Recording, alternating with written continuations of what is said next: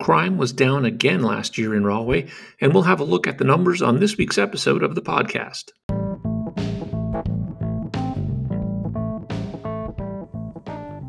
Welcome to the Rahway Rising podcast.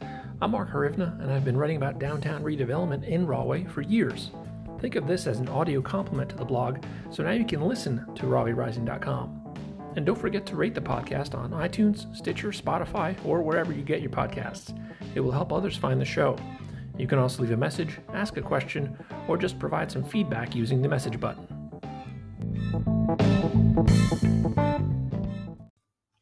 Reported offenses of crime continued to plummet in Rahway during twenty nineteen, down almost a third from twenty eighteen. That continues a long-term trend locally and countywide. Crime in Rahway decreased nineteen percent in twenty eighteen and thirteen percent in twenty seventeen. The last time reported crime spiked was in twenty fifteen, when it was up seven percent.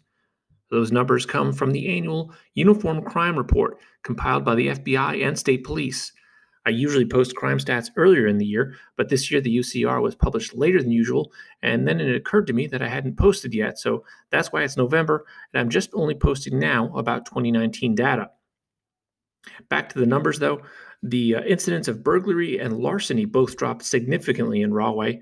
Reported burglaries were down from forty-four to twenty-five. That's about a forty-four percent decrease. And larcenies dropped from one hundred sixty-three to one hundred three, about a thirty-seven percent decline. Among the twenty-one towns in Union County, Rahway was among twelve that reported decreases in crime, while seven reported increases. Two towns reported the same number of overall offenses in both twenty eighteen and twenty nineteen.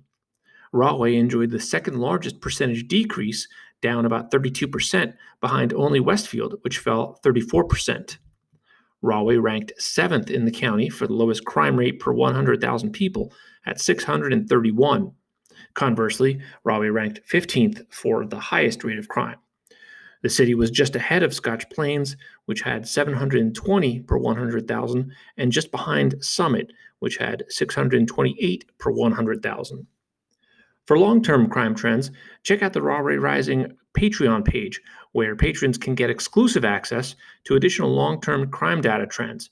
You'll find the link in the story notes. I may try to dig into those numbers some more and come up with some blog posts for the future about specific crime and some other trends. So keep tuned. In the meantime, check out the site for some groovy charts and tables I made out of the twenty nineteen data. I'll link to the site in the story notes.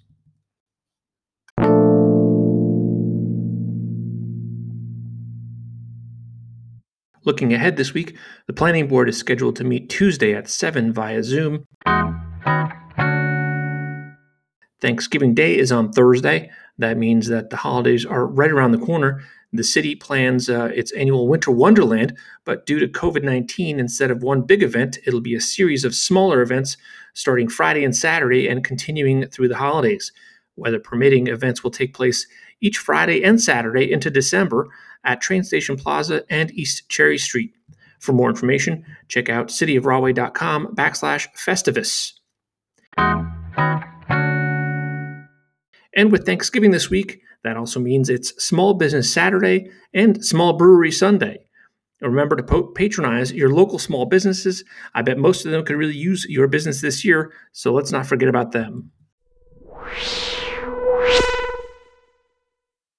This week, we flash back to twenty oh nine when I posted about the county's acquisition of a horse farm in Rahway near the Colonia border.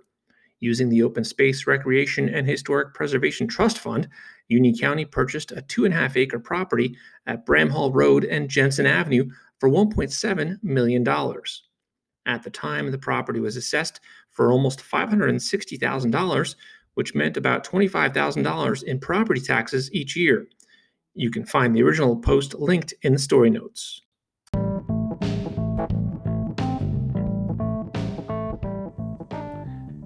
Thanks for listening to another episode. Remember to rate the podcast on Spotify, Apple Podcasts, or wherever you get your podcasts. You can also leave a message, ask a question, or just let me know what you think by using the voice message button. And if you find rahway rising dot com valuable, please support the podcast through Anchor F M, Patreon, or check out the advertising page on rahway rising dot com. We'll see you next time.